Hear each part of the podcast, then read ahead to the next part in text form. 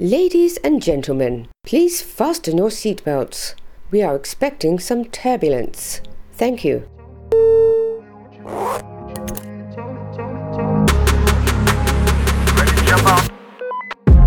Zdravím všechny a vítám vás tady v cestovatelském obchodě nebo v kafé na cestě a dneska je tady se mnou další host a to je Roman Heber a je to zakladatel značky QQ Nut. A Romane, zeptám se tě úplně, ještě než se dostaneme k těm ostatním otázkám ohledně tvojí značky a ohledně tebe, eh, co, píš, co piješ raději, kafe anebo čaj? Tak ahoj. Uh, záleží doma, čaj, v práci kafe, při cestování, asi záleží nejspíš nejvíc na destinaci. V Japonsku čaj, v Malajzii čaj, v Paraguay jsme vypili hektolitry maté, což není ani káva, ani čaj. Ve Větnamu jsem byl rok, tam jsem vlastně pil kafe suada, což je kafe s cukrem a mlíkem, respektive přidat do kafe cukr a mlíko by pro Větnamce bylo asi moc jako komplikovaný, takže oni tam lejou salko, což je vlastně... Taková jako už Což je takový to, jo, takový to super sladký, hutný mlíko. Ale jo, ledový kafe asi jako ve Větnamu nejvíc vrčí, no. Ty Větnamci mají taky ale dobrou kávu, předpokládám teda, takže... Já tomu nerozumím. Moc ne- jo, já piju kafe vlastně ve formě spíš jako kaká, jako hodně mlíka, hodně Hmm. cukru, takže Hmm. v tom já nějak A nevynikám úplně. když teda si říkal ty destinace, mm, víš t- aspoň přesně, nebo víš trošku, který nápoj by preferovali Novozélandiané? Uh, tak, Novozélanděni, já jsem měl za to, že Novozélanděni jsou takový ty dredatý, hustý týpci, co jezdí na snowboardu a na surfu a žijou nějakým super zdravým životním stylem, nicméně, když jsem tam byl, tak je můžu porovnat s lidma tak jako z Texasu. Uh, v supermarketu jsem taky ty galonový Coca-Coly, takže bych řekl, že Novozélanděni cola, ginger beer, pivo, Heineken. Tak dá. to, to jsou gurmáni taky teda. E, jak už jsem teda zmínil, ty jsi zakladatelem značky QQ Nut. Mhm. Um, mě by teda zajímalo, aby jsme si to trošku uvedli, co to vlastně je a jaký produkt ta značka sebou nese, aby lidi si dokázali představit, co třeba QQ Nut neznají. Jasně. Takže my jsme vlastně, nebo my jsme, já mluvím my, protože my jsme firma o třech lidech, takže my, ale já jsem dostal nápad na cestovatelský baťoch, odstěhoval jsem se vlastně do Větnamu, kde jsme ten baťoch během roku dali dokupy a QQNAT jako ten název samotný je přesmička slova kokos. Jo. Moje kamarádka právnička mi poradila, stal jsem se, budeme vymýšlet název, protože vím, že když vymyslíš cokoliv s jabkem, tak prostě do měsíce přijde Hmm. žaloba, žaloba od Apple a je to prostě ostrý. Takže jsem se, byl jsem hodně opatrný na ten název a jednoduchá rada, když bude kdokoliv zakládat jakoukoliv značku, najděte si volnou doménu .com. Je to jako záruka toho, že to ještě nikdo nic takového nepoužívá. A nebo že není nějaká Jo. velká firma, která by byla ochotná kvůli tomu se soudit. Jo, no jasně, možná někdo tenhle ten název používá, někdo to má třeba na Instagramu nebo na Facebooku, ale není to žádná společnost, jo, protože když jakákoliv společnost to zakládá, tak prostě první liga míří.com. A jaký teda pro, produkty nabízíte, nebo produkt? My přesně? máme jeden produkt, máme baťoch na cestování. Uh, ta myšlenka vznikla už dávno, těch variant, čím chceme začít, bylo víc. Nakonec jsem se rozhodl pro cestovatelský baťoch. Zpětně možná bych řekl, že to nebylo úplně to nejmoudřejší rozhodnutí v mém životě, protože baťoch na výrobu je dost komplikovaná, náročná věc, je tam hodně různých materiálů. Uh, trefit velikost, která by seděla nějaký větší populaci, není úplně jednoduchý a hlavně se musí počítat s tím, že těch baťohů člověk musí vyrobit nějaký množství, aby ta továrna vlastně byla schopná to vyrobit. Jo, tam je Hmm. Minimal order quantity a vlastně my, když jsme hledali továrnu, tak jsme nakonec zacílili na tu, která chtěla po nás co nejméně kusů. Jo, protože začít tím, že člověk vyrobí prostě 10 tisíc baťohů je nesmysl. Jo, co jsem na to neměl prachy, ani jako přibližně. A prostě to množství je, je, je obrovský. Samozřejmě čím větší množství, tím je pak ten No jeden jasně. kus byl levnější, ale člověk nemůže začít tím, že něčeho vyrobí prostě 10 tisíc. Je to Hmm. třeba u triček, možná. Akorát se zadlužíš a možná to ani neprodáš, nebo je to takový i velký to, co risk. jsme vyrobili my, je docela jako punk teďka prodat, ale dobře. Jo. No, vy to teda vyrábíte, Tak, my jsme to vyrobili ve Větnamu. Ano. Jo, udělali jsme jednu várku, jednu řadu, jednu velikost, jednu barvu. Uh, když jsme přišli do továrny, tak já jsem prošel asi pěti továrnama a vždycky vlastně jsme skončili na tom, kolik oni chtějí po nás, aby jsme si objednali kusů, aby s náma prošli tím developmentem. Jo, protože člověk mám přijde s nějakýma výkresama, ale oni na to koukají a řeknou jako hm, hm, hm, to bude práce, to budeme muset tady udělat prototyp a druhý a pátý a desátý a kolik toho chcete. A já kdybych řekl 100, tak mi řeknou, hm, dobrý, tak to asi nemáme zájem. Hmm. Nakonec jsme našli továrnu, která řekla 500, postupem času toho developmentu jsem je sundal na 350, takže my jsme dělali, vyrobili 350 kusů paťohů. A jede teda furt z té první vlastně... Tak, je to pořád jedna, jedna várka, jeden, jeden ten. A jak složitý byl ten proces vlastně jako jim vysvětlit, co přesně strašný, chceš? Strašný to bylo já když jsem přijel do Větnamu, tak vlastně můj jediný kontakt, jediný člověk, kterýho já jsem tam měl, byl designer, kterýho já jsem si našel přes Upwork, což je aplikace nebo nějaká platforma na hmm. spojování. Hmm. Vy něco chcete, nějakého designéra nebo nějakého... Jo, jo, vím, vím, vím. Jo, na videa, to je jedno. A vlastně se spojíte dohromady. Takže já jsem si tohle člověka našel, já jsem si ho přes tu platformu nenajal, já jsem se s ním akorát skontaktoval a dohodli jsme se, že se sejdeme až v tom Větnamu. Takže vlastně to byl můj jediný člověk, když já jsem přiletěl do Větnamu, tak to byla moje první schůzka, byla s tímhletím člověkem. Mm. Ukázal jsem mu svoje jakoby ručně nakreslený no, obrázky, on na to koukal, tak jako, že jo, já nejsem úplně jako malíř nebo nějaký designér. Já si měl jasnou představu o tom, jak chci, aby to fungovalo, ale vlastně mi jej bylo jedno, jak to bude ve finále vypadat. Jo, mě nešlo o design, mě šlo prostě o to, aby to mělo nějaký funkce, hmm. který já jsem si od toho představoval. Takže to byl první krok, s tím jsme strávili tři měsíce, on vždycky něco namaloval, já jsem si to vytisk a kreslil jsem mu do těch jeho designů a nějakým způsobem jsme to upravovali, až jsme to dali asi za tři měsíce dokupy a pak jsem našel továrnu průběhu času. No, teda se mi povedlo najít továrnu. V, tam jsme začínali jsme papírovým modelem, a pak jsme ušili jeden prototyp, druhý, třetí, čtvrtý, nakonec jsme jich dělali asi 12, tuším. Když jste se dostali vlastně k tomu jo. jako A tam finální. je problém, protože samozřejmě uh, oni ušili prototyp, já jsem říkal, jo, dobrý, chtěl bych změnit tuhle věc, druhou věc a třetí věc. Oni řekli, jo, jo, jo, dneska je pondělí, tak v pátek to bude hotový. Tak pátek nic, pondělí, úterý, ve středu vám, jo, jo, jo, zítra začneme. Hmm. Jo, takže týden, druhý, tři týdny, přišel jsem tam, oni z těch tří věcí změnili jednu a dvě úplně jiný. Jo, takže jsme zase vrátili zpátky prostě a byl to běh na extrémně dlouhou tráť. A No byla to práce. Je, to bylo to hrozný. Bylo to jo, bylo to hrozný. Vlastně my jsme mysleli, že to dáme za nějakých půl roku, nakonec jsem tam byl rok a odjížděl jsem vlastně s prvním kusem, který vylez té továrny, tak ten jsem si ve sebou, zbytek přijel až hmm. potom. Ale No ale vy teda uvádíte, že jste novozélandská firma. Tak, my legálně a právně sídlíme na Novém Zélandě. Hmm. Moje kamarádka, úplně ta stejná, co mi pomáhala s názvem, eh, právnička, ona je hmm. doktorka práv, tak mi poradila, že já jsem se jí ptal, říkám, Petě, potřebujeme prostě založit firmu, nemusí to být nutně v Čechách, chtěli bychom někde, kde je jednoduchý založit firmu. Nechci se zabývat byrokracií, nechci se zabývat daňovými přiznáními, nechci dělat takovýhle žádné věci. Je mi jedno, kde to bude, já jsem ve Větnamu a náš plán bylo to prodávat prostě globálně. Jo? Z toho hmm. Větnamu to rovnou poslat do těch krámů a oni ať se po to, po to postarají. To se úplně nepovedlo a tam se pak dostaneme. A Jo, Péťa mi udělala nějakou rešerši, já myslím, že mi napíše stát, ona mi napsala prostě diplomovou práci na to a z toho vyšlo, ono to odpovídá teda to, co vlastně ona zjistila, já jsem už věděl, protože jsem si našel na internetu žebříček států, který se jmenuje Ease of Doing Business, státy, Jasně. kde je nejjednodušší dělat business a z toho vyšly dva státy, vyšel Singapur a vyšel Nový Zéland. A tím, že my jsme měli představu samozřejmě produkt pro cestovatele, no tak ten Singapur to úplně nekřičí, zatímco ten Zéland je jako fakt jako baťuškářská a taková spíš vanová destinace. Jasně. Vanová, já se blbý slovo, česky se to řekne, kemperován. Jako, Kemperován, jo. jo jak, a navíc já jsem měl jako vidinu toho, že my v tom batěhu používáme novozélandský merino jako materiál zádového systému, takže mě se to s tím propojilo, že jsme do Zélandu.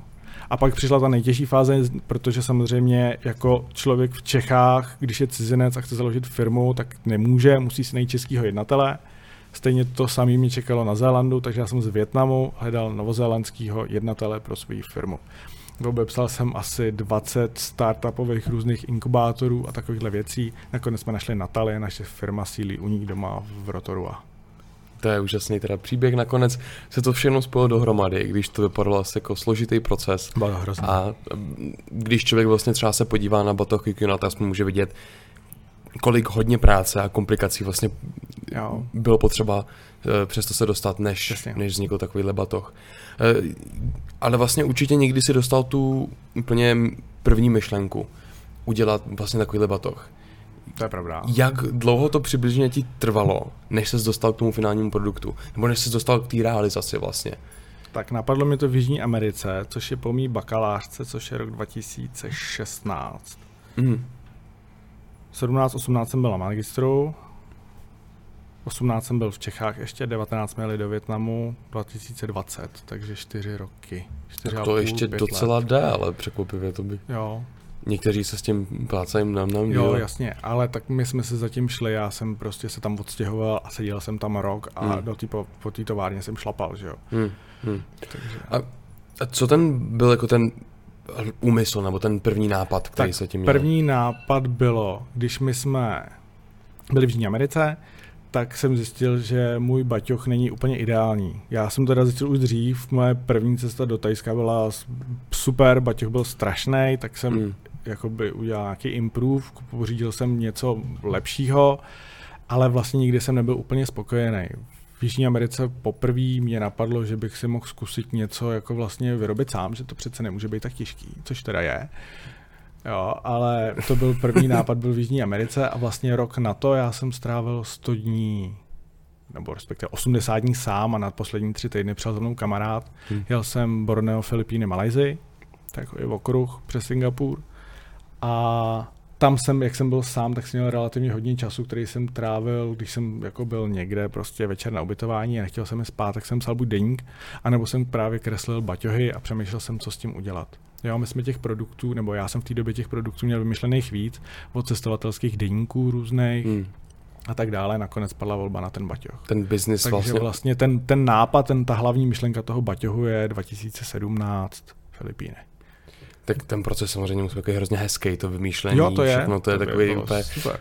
kreativita prostě. Jo, to je.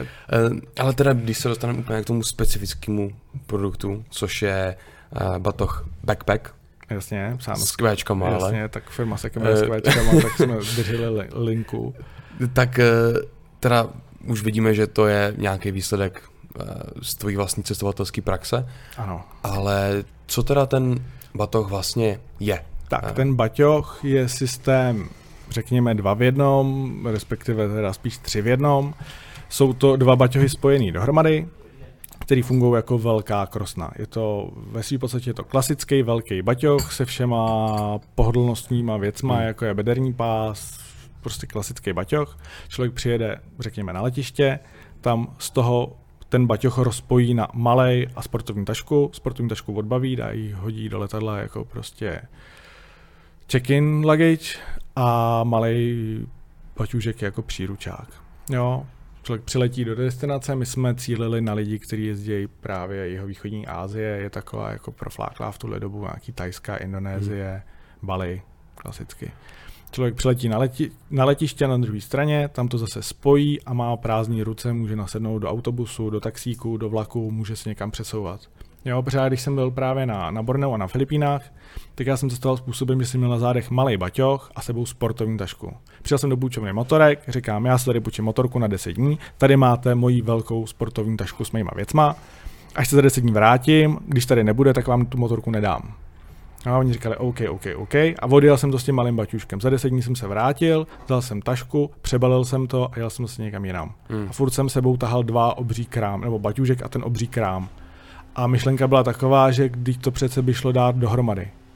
Takový baťohy samozřejmě jsou, vím, že to dělá spousta značek, ale oni mají ten princip v tom, že oni ten malý baťoch vždycky dají jakoby zvenku dozadu na ten velký.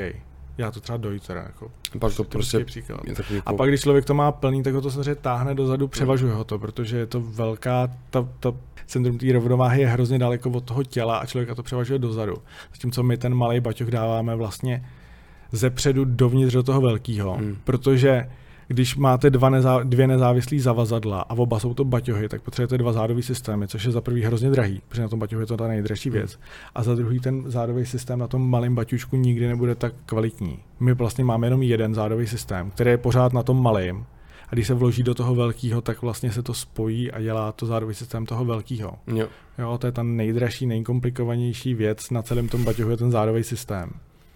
Ale vlastně potom to funguje i jako dobrá krosna což je... Funguje to jako krosna, jo, zase táhnete sebou vlastně pořád malinký baťoch, který v tu chvíli nepotřebujete, takže jo, na přechod Alp nebo Pyrenejí no, to není, to je to prostě těžší. Mm, jo, mm. Je prostě počítat s tím, že to má nějakých půl kila navíc nebo tři čtvrtě, než, než by to mělo mít, kdyby to bylo čistě krosna.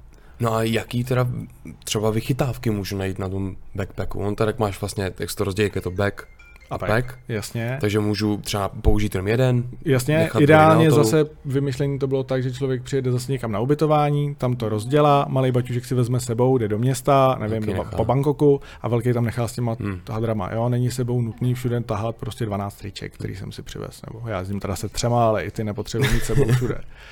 A další vychytávky, tak mluvil jsem o Novém Zélandu, máme v zádovém systému novozélandský merino vevnitř, který by mělo sát pot a nemělo by, mělo by to zabraňovat nějakým jako zápachům a takovýmhle věcem. Uh, no. Nějaký... Co to ještě přemýšlím. Jo, co se týče materiálů, zádový systém, jakoby tam vnější vrstva je udělaná z já bych tomu řekl Alcantara, akorát Alcantara je jako registrovaná značka, to my nemáme, protože nevyrábíme Lamborghini ani Porsche, vyrábíme baťoch. Je to úplně ten stejný materiál, akorát to není v té licenci, prostě ty italský, je to mikrovláknový poli. Je to třeba okesat nějak jinak trošku prostě. Jo, je to prostě mikrovláknový polyetylen, je to dělají se z toho sedačky do auta prostě jasně, standardně, jako, jasně. a nejenom do supersportovních, ale do všech jako hmm. možných aut. To my máme na zádech, takže by to mělo vydržet věčnost, protože když to vydrží hmm. sedačka v autě, tak baťoch to musí vydržet taky. Jo, je to perforovaný, aby právě ten vzduch a pot a všechny tyhle ty vnější věci se dostaly dovnitř do toho merína a zase, aby to meríno mohlo jo. potom vyschnout. Uh, v zádovém systému máme skovanou kapsu na lékárnu, když se člověk typická moje představa rozbije na motorce, to je taková jako v východní Ázii, taková ta nejvíce riziková věc. Z osobních zkušeností možná? Uh, no, trefil jsem psa dvakrát.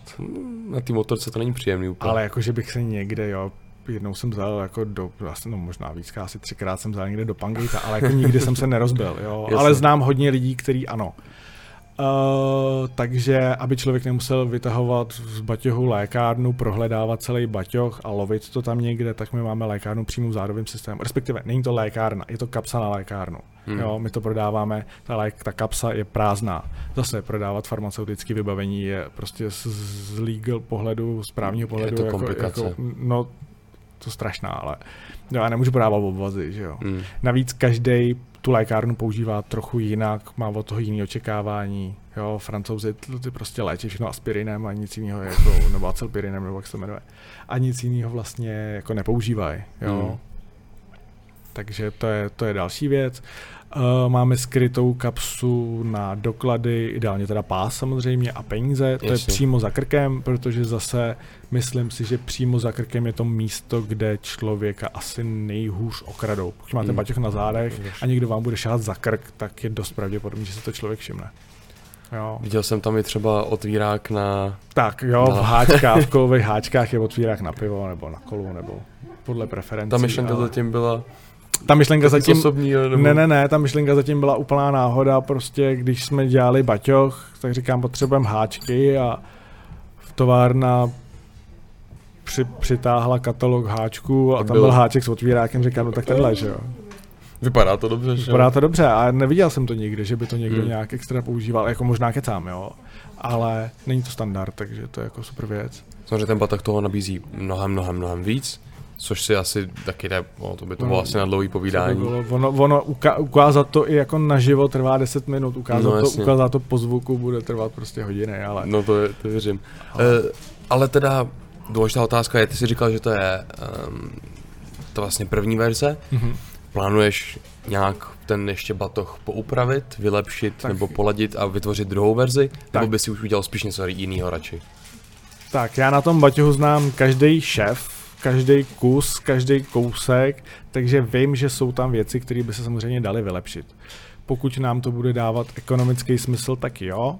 Nicméně vlastně já tu firmu v podstatě dělám sám, ano, mám ředitelku na Zélandu, ano, máme ve designéra, ale jinak všechno zařizuju sám. A já jsem sám v sobě jako zjistil, že nejsem úplně dobrý jako salesman, nejsem úplně dobrý, naprosto nenávidím sociální sítě. Hmm. Jo, něco jako občersování sociálních sítí je pro, to nejhorší věc pro mě na světě, takže kdybych do toho měl jít sám, asi ne. Nicméně, kdybych měl dělat další produkt, tak samozřejmě držet se, neříkám, že tohohle konceptu baťohu, ale držet se baťohů je pro mě v tuhle chvíli hrozně jednoduchý, protože už tam nemusím jezdit. Já jo. už mám továrnu, já už mám kontakty, já to dokážu řídit odsaď. Hodně lidí, kteří se rozhodnou založit něco podobného, jako máme my, tak to dělá na dálku. Prostě Němec zavolá do Větnamu, spojí se s nima přes nějaký Skype, nějakým kolem a oni něco ušijou, pošlou mu to express letadlem, on si to prohlídne, nafotí, co chce změnit, pošle jim to. Jo, oni ušijou další. Je to na dálku, je to komplikovaný, I ale je to méně nákladný, než tam samozřejmě jet. Jo? Pokud tady někdo dělá kariéru, má nějakou prostě no, slušně no. placenou práci, tak to nemůže zabalit a odjet. Já pravda, jsem byl pravda. po škole, pro mě to jako bylo v podstatě hrozně laciný, ale pro člověka, který nějakým způsobem je tady zakořeněný, má tady rodinu a děti, tak není možný se sebrat a říct, sorry, já jdu na rok do Větnamu šít baťok, že jo. Mm, prostě nejde. Takže na dálku dá se to říct i na dálku a tím, že já už ty kontakty tam mám a ty lidi znám, tak by to nebylo tak těžký. Jo, my vlastně, když jsme ten batěch vyráběli, tak moje představa byla, že nebudeme dělat malou obchod. Prostě vůbec. Já jsem chtěl oslovit krámy, předběžně jsem to i udělal, všichni říkali, jo, jo, to je super, to se těším, až to bude hotový. Hmm. Oslovit krámy a z toho Větnamu to rovnou poslat do toho světa. Jo, jenomže my jsme ten baťoch v lednu 2020 jsme objednávali látky, a já, když jsem to schvaloval, té továrně, protože továrna samozřejmě to objednává na sebe, tak ten etan, ten šéfik říká, hele, tady je nějaká nová nemoc, nechci si to rozmyslet. A já hmm. říkám, ale prosím tě, takových tady bylo v pohodě. Jo, jenomže oni nám vlastně na konci ledna 2020 zavřeli celý Větnam kvůli covidu a my jsme to došli někde v létě 2020, takže nás vlastně trefila ta covidová vlna. Úplně nejhorší, no jasně. Jo, my jsme tam jeli v září 19 a moje dneska Snowbenka odlítala v březnu tím repatriačním záchranným letem vládním z Hanoje a já jsem tam zůstal vlastně zase do září, takže já jsem byl přesně rok. S tím, že ale ten druhý půl rok byl covidový. Nám zavřeli nejdřív továrny, pak továrny no, otevřeli, ale šili roušky všichni. Tu kdybych hmm. věděl, co přijde, tak jsem se na batěch vykašlal, nějaký... taky jsem šil roušky, že jo, protože by to byl biznis jako báze. takže já jsem samozřejmě nevěděl. A vlastně v tu chvíli nás ten covid hrozně srazil v tom, že my jsme celou tu obří várku, nebo obří, ono to tak nevypadá, ale je to celá garáž baťohů, prostě hmm. je to hmm. jako fakt jako velký nákladák baťohů, přivezli do Čech. A vlastně se to daleko hůř prodává, protože já jsem to měl představu, dobře, je to specifický produkt pro relativně málo lidí, těch lidí, kteří jsou cestovatelé jako takový, že by šli do toho, koupili se baťoch přímo na tenhle ten jeden určitý směr, za stolik není, no tak tady je cestovatelský obchod, vy na to koukáte asi jinak, jo. Ale říkal jsem si, tak ten svět je velký, tak já jich pošlu prostě 20 do Austrálie, 10 na Zéland, pošleme to do Japonska, pošleme to všude po pár kusech, oni si to zkusej, když budou spokojení, tak si objednají za rok další várku, když ne, tak ne, ale my to rozprodáme hmm. a bude to cajk. No jenom, že já jsem začal obepisovat ty krámy a všichni říkali, jenom my máme plný sklady věcí a zavřený krámy, my si nemůžeme nic objednat, mm. my na to nemáme budget, my nechceme teďka nic nového, my se chceme z toho nějak přežít, nějak se z toho dostat. No asi. Jo, takže v tu chvíli já vlastně si měl jedinou možnost, protože samozřejmě ve Větnamu jsem zase musel platit to, že to tam skladujou, což dlouhodobě jako byl problém a čekat, až covid skončí Nikdo neví, jak dlouho to bude trvat. Nakonec by mě to asi sežralo, protože to trvalo daleko díl, než já jsem čekal. Hmm. Jo, já jsem myslel prostě, že to bude trvat dva měsíce. Jako všichni v té době nikdo nečekal, že se to potáhne s námi, kolik je 22 že to je druhý rok, že COVID-19, třetí no. rok. A, a furt se to nějak A nevypadá to, že to jako bude... Samozřejmě ze začátku ta nemoc byla úplně jiná a tím, že Větnamci si prošli epidemii SARS, MERS, něco z toho někde na začátku hmm. 21. století 24, 26, tam měli epidemii a docela dost lidí tam umřelo, tak oni se toho hrozně jako báli. Takže se všechno zavřelo. Zavřelo no. se školy, zavřelo se úplně všechno. S tím, že oni jsou teda schopní jet na helmě v protisměru po dálnici, uh, sorry, bez, hel, bez helmy na motorce po dálnici v protisměru, to je v pohodě, ale jakmile prostě jakoby je nemoc, tak jsou najednou z toho úplně jako šílený, jo? Hmm. hrozně se toho báli. Hmm. A bylo to i nepříjemné v tom, že vlastně do té Ázie vozili tu nemoc, ona byla samozřejmě z Číny, takže první várka ve Větnamu je poměrně dost početná minorita Číňanů a ty byli dost jako ostrakizovaný a dost jako nehezky se k ním chovali. A pak se to otočilo, protože nemoc se dostala do Evropy a do té Ázie začali sekundárně vozit turisti. Takže my jako člověk, který vypadá na první pohled fakt jinak, fakt nevypadá jako turista byl... A je, jo, oni nevědí, jestli tam žijou no, jasně, prostě, jasně. tam jsem týden nebo rok. Jsou tam lidi, kteří tam žijou 20 let prostě a stejně jako by to chování najednou jsem šel po chodníku, kolem mě jela ženská na motorce a když mě viděla, tak začala nadávat roušku za jízdy. Prostě, jo, takže, takže to byl jaký komický situace. moc nemohl do, dovolovat prostě. No, tak já jsem vlastně byl v... Tebe mě má chybějí slova. No, to se přestává. Já, já mám úplně stejný problémy v životě, takže uh, to je v pohodě. Jo, já jsem byl vlastně ve skupině Bělochů, respektive západních lidí. U nás na ubytování byli lidi z Maďarska, hodně Britů, hmm. kteří tam učí angličtinu samozřejmě, hodně byli tam lidi z Nového Zélandu, Američani, takže kamarád Kanaďan, kamarád, hodně lidí z Africké republiky, všeobecně hmm. ve Větnamu je hodně lidí z Africké republiky, protože oni mají problém kamkoliv dostat víza, protože je to prostě Africká republika. Vlastně. A do Větnamu mají stejné vízové podmínky jako my, takže v podstatě vyplní jeden papír, zaplatí nějakou hromadu dolarů a, a jedou. Jo, takže hodně lidí z Africké republiky je ve Větnamu. Takže v této komunitě já jsem vlastně se pohyboval celou dobu. Hmm. Hmm. Ty, ty vlastně teda když ještě, eh, ty jsi říkal, že ty sociální sítě moc, ne, moc nenávidím. Nejdeš.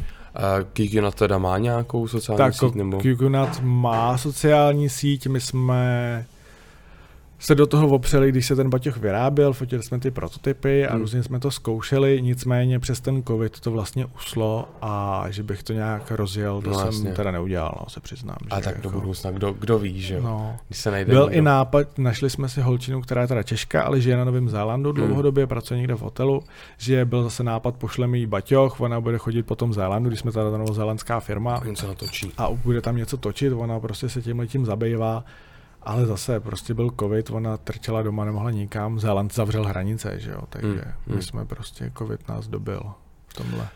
Když teda, jako samozřejmě máte, máte web, nebo i tedy v cestovatelském obchodě můžete Jasně. najít uh, batoh, ale ještě teda ke konci bych se chtěl zeptat něco málo na to, protože se blížíme už, uh, ono to letí, když je člověk u mikrofonu. Jasně. Uh, něco málo o tobě jenom. A ano. to je, že my jsme se, jako, když člověk půjde na vaše stránky, tak se tam něco i přišlo o tobě. Jasně. A tam bylo, že samozřejmě se zabýval mnohem víc věcma. Teď si realitní makléř, ale byl se třeba i Teď doufám, že jsme to pochopili správně. Globální, globální kurýr. Ano, to jsem, to jako, jsem byl. Co to je? Protože tak já to jsem je, úplně... primárně to není práce do brigáda. Jo, protože já jsem byl na výšce a naše firma, nebo spíš jejich firma, já jsem jako, jako externí hmm. takový jako pohunek, ale se zabývá, je to logistická firma. Jo, normálně naši klienti byli většinou subdodavatelé automobilek, nejčastěji se dá automobilky Renault. Uh, no a v Tunisu přišel nějaký Tunisan do skladu, kde mělo být tisíc nějakých věcí, zjistil, že tam je šest, tak volal hele, nemáme tyhle ty věci, když se zastaví Renault, bude to problém. Pro ty firmy, které nejsou Renault, ale dodávají díly Renaultu, tak nevím, jak to je teďka, ale tenkrát, když se zastaví linka Renaultu, tak tam bylo penále 1000 euro každou minutu. Takže prostě oni, když to na dva dny zastaví, tak, tak, tak to můžou zabalit. Jako, hmm. no. A standardně tyhle ty díly jezdí normálně letadlama, prostě loděma, loděma, loděma, loděma, jo, normálně jezdí kontejnerové lodě, normálně tyhle díly jezdí kontejnerovými loděma. Když se náhodou něco nestíhá, tak letí kargo letadlo. Normálně hmm. se objedná se nákladní letadlo, tam se to naloží, pošle se to, dobrý. Jenomže kargo letadlo má tu nevýhodu, že ono sice přiletí do toho Tunisu, když jsem to zmínil třeba, no ale tam stojí tři dny na celnici. Hmm. A oni, když to potřebují teď, tak to potřebuju teď. To znamená, že moje práce bylo, že já jsem vzal místo kufru, jsem vzal bednu nějakých prostě kabelů třeba, letěl jsem do Tunisu, tam jsem to procelil jako svoje osobní zavazadlo, na letiště si přijel řidič, vyzvedl si to, odvez si to. A je to vlastně, že člověk letí a my ti třeba možná propletí, Tak, propletí letenku. My jsme měli proplacenou letenku, proplacený ubytování, proplacený jídlo, proplacený pití, proplacený nějaký základní. Člověk samozřejmě nemohl přijít a koupit si tam oblek, že jo, ale jako nějaký základní, všechno jsme měli proplacený, plus jsme měli za jednu otočku, myslím, že 100, to 100 až 150 euro záleželo, kam se letělo, jak dlouho. Lítali jsme vlastně všude možně. Maroko, já tady mám vedle sebe mapu, hele. Maroko, Tunis, v Japonsku jsem byl. Uh, Přes vlastně tady ten globální... ve státech jsem byl, v, v DC a v Texasu, v Mexiku jsem byl dvakrát a Londýn, jo, tak Evropa taky, ale nejzajímavější samozřejmě pro nás byly ty, ty, ty dálkové destinace. Byl jsem za jeden týden, od pondělí do pátku jsem byl dvakrát v Japonsku. Tak to a jsem- mezi tím si vlastně... Jsem, byl, jsem byl ve škole, že jo. No jasně. Tak je to dobrá inspirace pro někoho právě, kdo by chtěl procestovat Jo. svět a nemá, nebo nemyslí si, že na to má peníze, tak možná tohle je, Je to, nějaká... je to, je to, je to jako určitě cesta. Uh, nicméně není to taková sranda, jak to vypadá. Ono Hmm. do Japonska čistýho letu, tam je to, myslím, 14, zpátky je to 12. Mm. A plus samozřejmě přestup, my jsme lítali Istanbul, takže plus přestup, takže je to třeba 20 hodin na cestě. Jo. Jo, člověk tam přiletí, jetlag, protože japonské je 8 hodin, nevím, jestli tam je nějaký posun letní, zimní čas, to nevím, ale plus minus 8 tě hodin. Čus, což 8 hodin je horších než 12 z mý zkušenosti vlastní. Zvlášť pokud je to 8 hodin no. špatným směrem. Jo? Pokud se letí do státu, je to 8 hodin na druhou stranu, tak je to v pohodě, ale pokud se letí do Japonska, tak člověk vlastně přijde od těch 8 hodin, nemá spát. To prostě nevychází. Prostě to, no jasně no. Jo? A pak zase letí zpátky a funguje to tak, že vždycky vlastně oni mi třeba, nevím, ve tři odpoledne mi zavolali, Hmm. hele, hele, prosím tě, je tady nějaký problém v Tunisu, potřebovali bychom, abys 6 ráno letěl. A říkám, jasně, dej mi 10 minut, kouk jsem prostě na rozvrh, jako jestli musím v té škole úplně nutně moc být, nebo ne. Většinou jsem tam být úplně nemusel, tak říkám, jasně, tak jo, tak já poletím. Takže Hmm. buď přijel řidič a vezve mě doma, nebo jsme se sešli na letišti. 6 ráno, já jsem dostal, nejvíce měl asi čtvrt tuny nějakých dílů prostě. Hmm. To jsem zaplatil na dváhu, že jo, samozřejmě firmníma prachama. Platili se tisíce euro na dváhu. Odletěl jsem někam, teď jsem měl takový ty dva vozejky, ty letišní a další dva, Hmm. hmm. tak jsem se předjížděl prostě se čtyřma vozejkama, s těma bednama a přiletěl jsem, nevím, do Mexika, tam si při, přijel proto řidič, naložil si to, odvez si to, já jsem tam den, dva pobyl a letěl jsem zase domů. No. Samozřejmě super bylo něco výst odsaď někam. Jo, protože jo. potom tam člověk mohl zůstat. Mohl si domluvit s firmou, já tady dva dny budu. Většinou ta letenka, co není hned na druhý den, ale třeba za tři dny, je levnější a té firmě hmm. se vyplatilo nás tam nechávat Hmm. a živit nás tam, než koupit tu dražší letenku. Jo, taky jsem párkrát ves něco třeba z Japonska zpátky, že člověk přiletěl do Japonska, vyspal se, ráno dostal bednu a letěl zpátky. To je takový, To je výlet, trošku takový horší. výlet dost o ničem. Jako no. Hmm. Jo, hodně problémů jsem měl v Maroku, protože já jsem přiletěl do Paříže, tam jsem přespal, ráno jsem letěl do Maroka a odpoledne jsem letěl zpátky do Paříže. Uf. A vysvětli tomu celníkovi, on nadkoukal na ten pás, letí tam to dnešní razítko a říká, a vám se u nás nelíbilo? A říkám, ne, já jsem tady prostě jenom něco přivez, jo. tak člověk si říká, jako, samozřejmě kdo by co vozil do Maroka, většinou by se to vozilo v obráceně, No jako jasně, nějaký ale- drogy, tak, ale jako jo, No, je to, podezřele určitě. Jo, všichni koukali vždycky podezřele, jo. Mířili na mě samopalem v Maroku, Mm, mm, jsem pěkný. seděl tři hodiny ve výslechovce, protože ten řidič, ten, ten uh, custom broker, ten celník, že oni mají povolení od celníku, že můžou do toho prostoru z té druhé strany, tam se normální člověk nedostane, no tak on zaspal, že jo. A já tam stál s těma bedbama, teď jsem chtěl proclít, teď moje kombinace základů Němčiny, angličtiny a češtiny se úplně nepotkala s jejich francouzštinou a arabštinou, že jo. Takže tam prostě jsem tam seděl, vedle mě stál týpek se samopalem tři hodiny, než se teda broker zbudil a laskavě si vyzve ty bedny, no. Arabský svět je trochu jiný. tak eh, je vidět, že to je hodně dobrodružná záležitost. Eh, My jsme teda už, už u konce našeho rozhovoru. Eh, Moc rád jsem tě tu měl a doufám, že eh, i naši posluchači se rozvěděli něco nového ohledně To eh, doufám. tvého batohu, To doufám. který určitě stojí za to a samozřejmě, kdybyste chtěli, tak na cestovatelském obchodě Ano. eh, se na ně můžete podívat a případně i zakoupit. Um, já ti moc děkuji, jestli máš nějaký poslední, uh, nějaký závěrečný slova třeba pro lidi, kteří uh, mají taky jakoby nápad, že by chtěli vytvořit třeba vlastní batoh nebo něco cestovatelského, třeba bys jim třeba jenom doporučil něco stručně. Tak já bych chtěl asi poděkovat všem, jestli to doposlouchali až sem. Myslím si, že to byl jako životní výkon pro ně. Uh, pro lidi, kteří chtějí něco začít, já jsem mířil přehnaně vysoko, byl, projekt byl přehnaně ambiciozní a hodně jsme měli špatný timing. Jo, hmm. nás prostě covid jako sežral.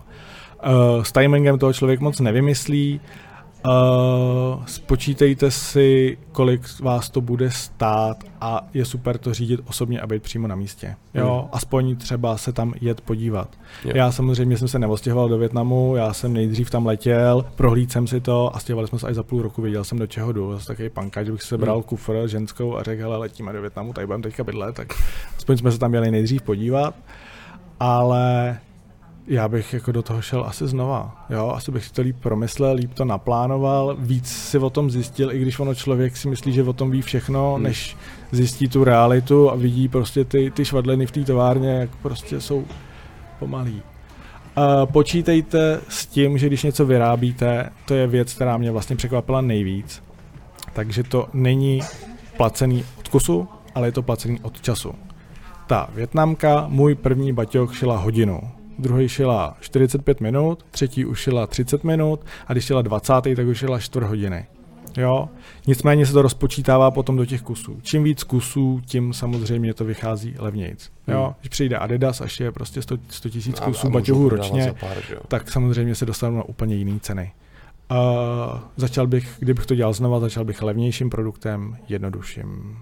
Zbytečně moc komplikovaný to je nebo jako ten produkt je super, já jsem s ním hrozně spokojený a jsem rád, že jsme to udělali, ale myslím si, že to byl zbytečně jako ostrý, ambiciozní start, mohli jsme začít jako níž. Tak je to, je to inspirace do budoucnosti. Právě pro někoho, kdo chce i podobnou cestou eh, se vydat, tak třeba jim, jim tohle to pomůže. A i, i pro tebe eh, času ještě na, na nový produkty, nový nápady je dost. A dokud je, dokud je energie, dokud je síla a motivace, tak se to vždycky dá nějak udělat. Díky moc teda za rozhovor a děkuji Já vám za pozvání. a taky děkuji vám, že jste se na toto koukali nebo poslouchali a uvidíme se u dalšího rozhovoru. Tak na viděnou. Čau. Attention passengers, we've now reached our destination. We hope you enjoyed the flight and have a nice day.